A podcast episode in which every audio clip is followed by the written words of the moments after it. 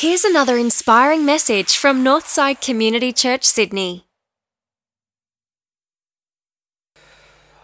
Well, since the pandemic, alcoholism's up 50%, online sales of alcohol up 253%, opioid addiction is up 30%, domestic violence is up 15%. Mental health has increased, anxiety and depression has increased, interest rates are at a 10 year high, and there's a recession looming for 2023, according to Deutsche Bank. It's the most wonderful time of the year.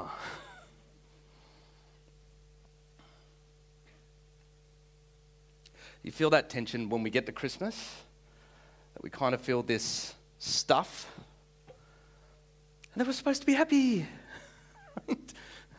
we kind of, kind of get caught thinking about those times in which I, I don't know about you, we wish we could just go back to those moments when, when everything was right under the tree and there wasn't a care in the world, and, and yet we're dealing with all this stuff. This stuff. We feel this tension uh, because the reality is what I'm going to talk about this morning is not a Christian thing, it's a thing thing. You don't have to be a Christian to deal with what we're going to talk about this morning. The reality is, we all struggle. We all struggle. We've all got struggles. And suffering is not a Christian problem, it's everyone's problem. But the thing is, and this is where Christians are different, how you deal with the struggles determine whether it will either make you better or bitter. If you want bitter, uh, you can look up, uh, just type into YouTube, Stephen Fry, How Dare You? Uh, Stephen Fry, one of the British atheists, well known public atheist, was asked the question What would be the thing, if there was a God, you would ask him if you saw him in heaven? And his response was, How dare you? How dare you create a world where there is such misery that it's not our fault? It's not right. It's utterly, utterly evil. Why should I respect a capricious, mean minded, stupid God who creates a world that is so full of injustice and pain? That's what I would say.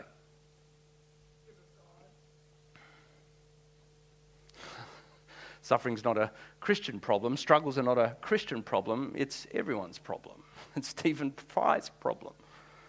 And I guess the difference is if it's everyone's problem, it's like what resource does Christianity bring to a person who is struggling? Because we're all in it, whether you're Stephen or whether you're a believer this morning, we're all in it.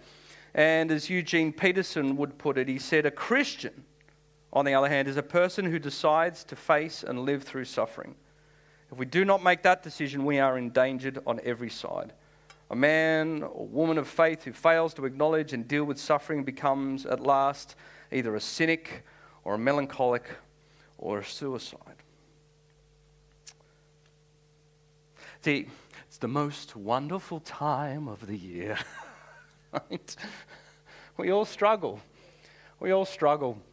And um, I think the cry of every person's heart, whether you're a believer or not, or whether you're someone who's just watching in. You know, maybe you've, maybe you've come here this morning and you are struggling and you thought, I'm going to give church a try. Or you're confused and you thought, I'm going to give God another shot. Uh, one of the things that we find at the center of all of our cry when we're in the midst of these struggles, and I don't know if you've felt this when you're in the midst of these struggles, right, Christians, is even we as Christians say, Where is God in all of this? Like, what, God, what are you doing in all of this? It's Christmas. Didn't you get the memo?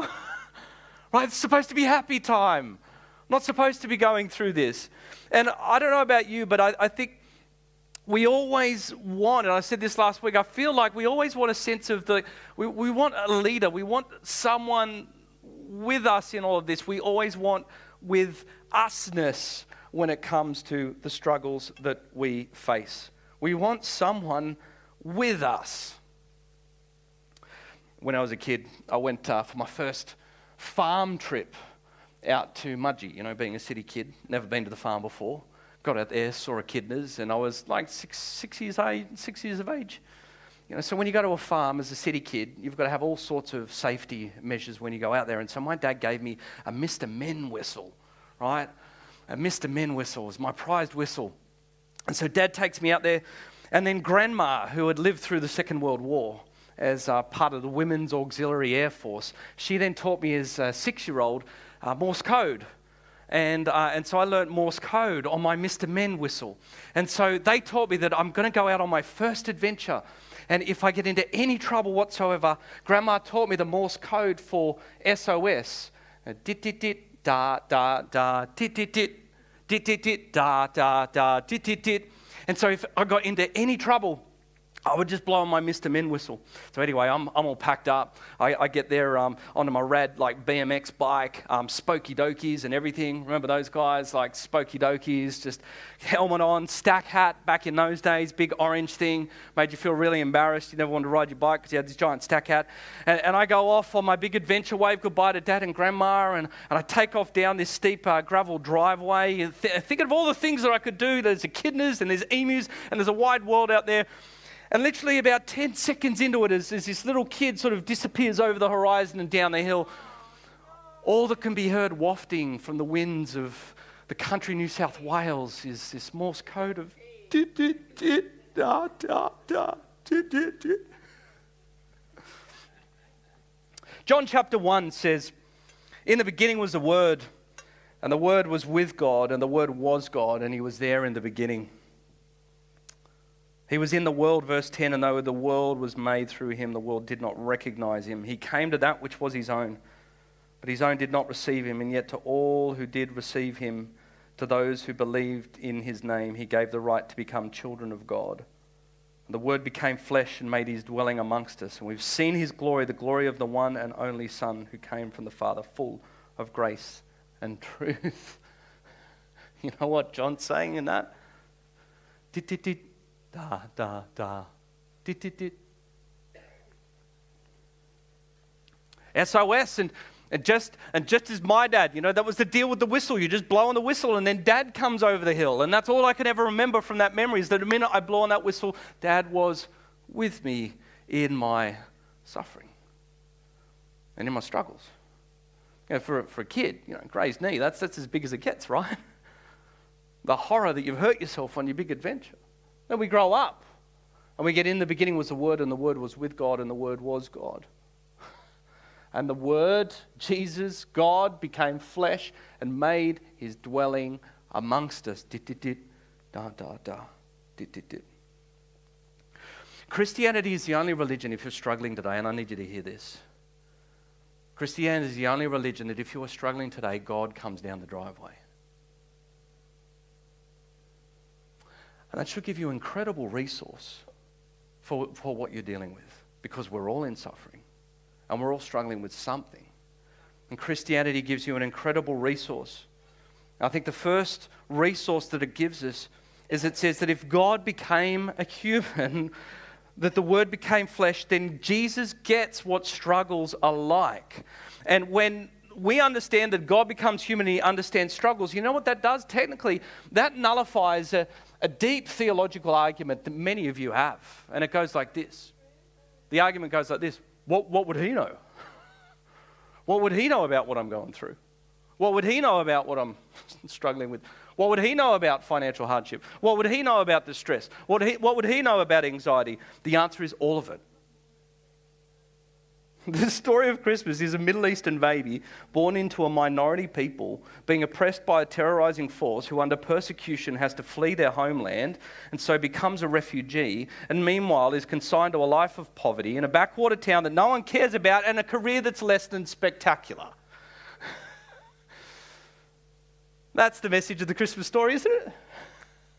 That's what we're saving the world with, Lord? Dit, dit, dit, da, da, da, dit, dit.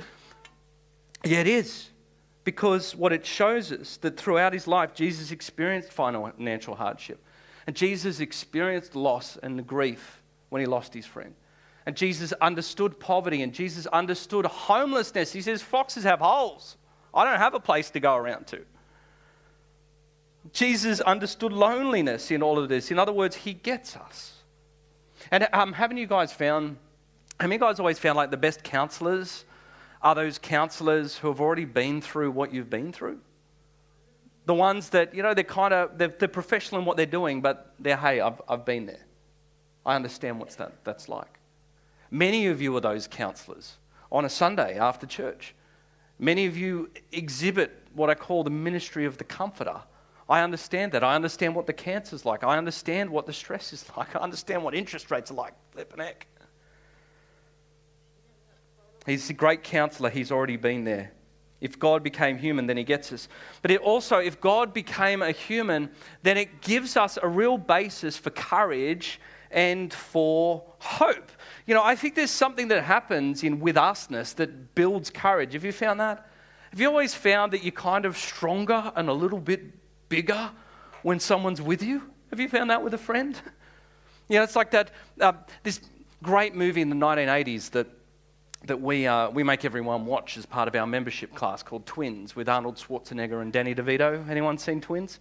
If you haven't, I'll be running the class in January of next year for all new members.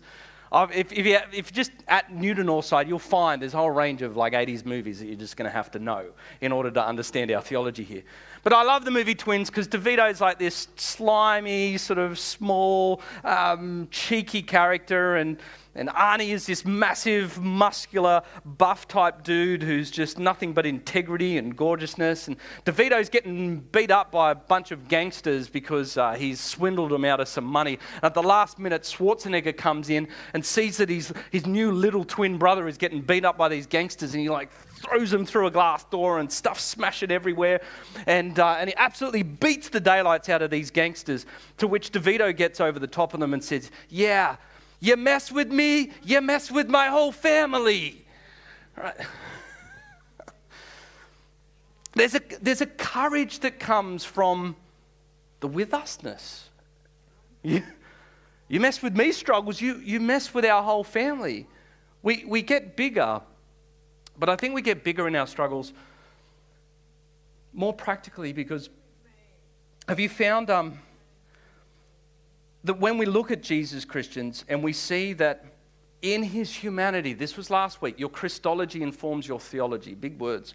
You know, the way that you view Jesus affects the way that you view God. Right? And when you understand that Jesus was not only fully God, but he was fully human, this is like Theology 101 from Bible College. If he's fully human, then we can look at that humanness and say, you know what? if he can get through this in his humanity, then maybe I can too. Maybe I can too. And so we have a basis for courage and hope that Jesus gets us. And then because he's human, then, and he, he endures in his humanity, he didn't play the God card, then maybe I can too. to which you say, like, what would you know about what do you know about struggles? What do you, you know, how's that, how's that supposed to help me in all of this? Um, how's that supposed to mean anything? I think the reality for me this week is I found out the news that one of my good friends from school, who's part of my wedding party, 42, wife, two kids, has brain cancer. And he's got maybe a couple of weeks at worst, a couple of months at best. And when his wife called me a year ago when she, when, when she got the diagnosis, that's the question that she wanted to know. Like, Krista and I sat down with her, and she says, like, like if there is a God, where, where is God in all of this? And what do we say to that, class? I, I said to her what I'm saying to you this morning, and it's this like, for all of the theological arguments, which in that moment are kind of irrelevant, the only one that I ever have left when we see the incarnation, in the beginning was the Word, and the Word was with God, and the Word was God, and the Word became flesh, is that I'm able to say to Oh, look, I don't have an answer. I can't give you a reason for suffering. But at least the God that I serve and follow has the gumption to swallow his own medicine. No other God in the universe comes down into the junk that we deal with. And I think there's always, when we come to this, where is God in all of this, there's always like one of two answers. It's either, you know, it's either the one that wants to make you smack the person in the face if they say this to you, wow, there must be a reason for this. And I think that's too strong a reason in all of that. I don't, I don't know. That's the other answer. I don't know. I, I, I don't know, but I feel like that's too weak. I think, I think the middle answer is when we say, Where is God in all the struggling that I'm going through? The simple answer is with us with us. And I don't, have an, I don't have an answer for that. I don't know why he got cancer. It's like a 1 in a 250,000 shot. I don't know what to say to you about what life is going to look like after that. I don't think it's fair. I think it's horrible. But if you want to know where God is in all of this, the God I worship doesn't remain distant from the pain that you're feeling all of the other religions, they've got holy people, they've got wonderful examples, they set forth teachings, they say, do this and you'll live well, good luck.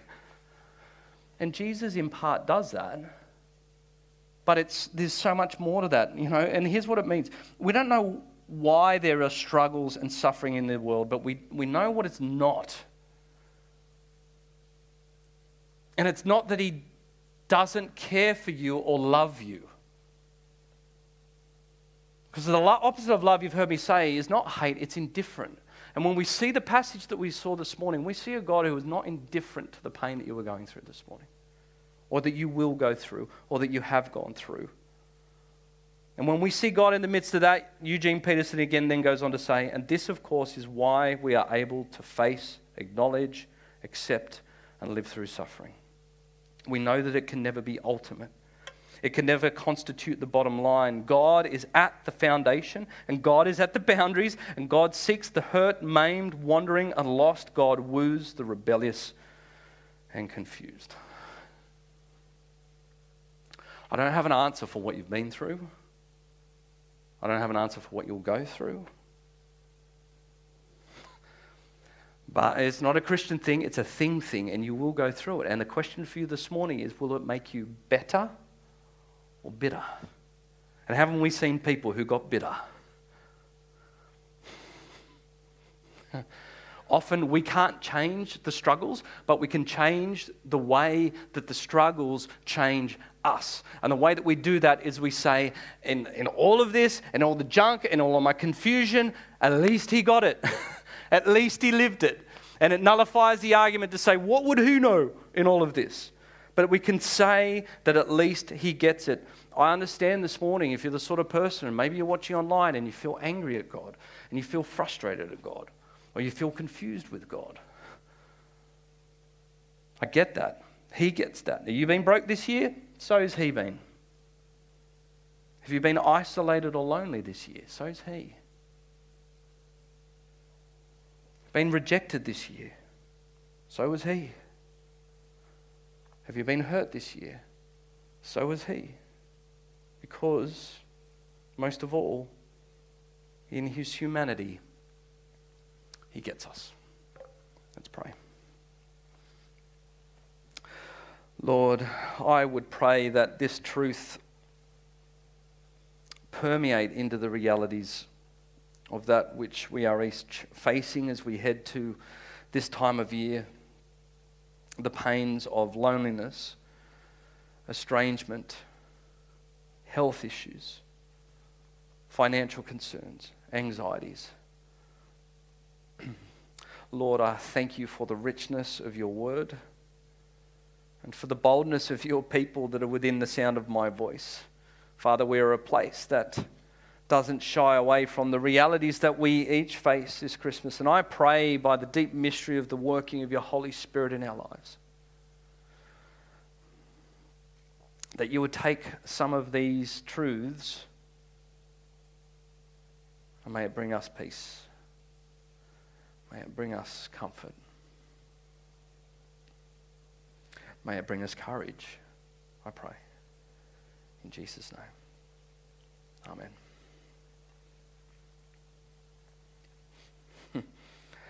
We're going to take communion as we do each week as a church of Christ. It's one of those things that we do. We're not one of the most religious churches or the most religiously expressive churches that we have, but there is one thing we do each week is that we, uh, we take communion. And in so doing, um, it's just a different way that I want you to take it. And I'm going to teach you how to take communion this morning. And the way that you take communion is you take the bread and the cup. And if you are struggling this morning, then you say to it in your head, dit, dit, dit, da, da, da, dit, dit, dit, dit, dit, dit, da, da, da, dit, dit, dit. And I pray that in this moment, in the stillness of the way that we are worshipping, that you feel His presence of the Father who doesn't ask you to come to Him, but He comes to you. And He meets you wherever you are at. And so receive that this morning. If you're a guest with us, you're more than welcome to take communion. You'll see people moving around. They're up in the buckets up behind you, and the music's going to be playing. And so uh, encourage you, if you're a follower of Jesus, you're more than welcome to join us, even if you're not a member of the church. More importantly, if you're struggling this morning, I'd like to pray with you. Like I always say, you, you don't get through this in 20 minute sermon. Part of the process of being family and praying for one another being reminded of God's tangible presence in your life. Having an opportunity to cry out to Him and speak to Him. There's going to be an opportunity to pray this morning for that. It's going to be an opportunity to pray too if you're happy. And there's some good things happen in your life as well. James says that in the scriptures. If any of you are happy, then just go and rejoice whilst church is happening. If any of you sad, we'll go and seek the prayer, seek the prayer of your elders. So I, you know, any of the elders that are here, will be up the back We'd love to pray with you in this moment. But I'll let you commune with Him. Dit, dit, dit. Da, da, da. Dit, dit, dit.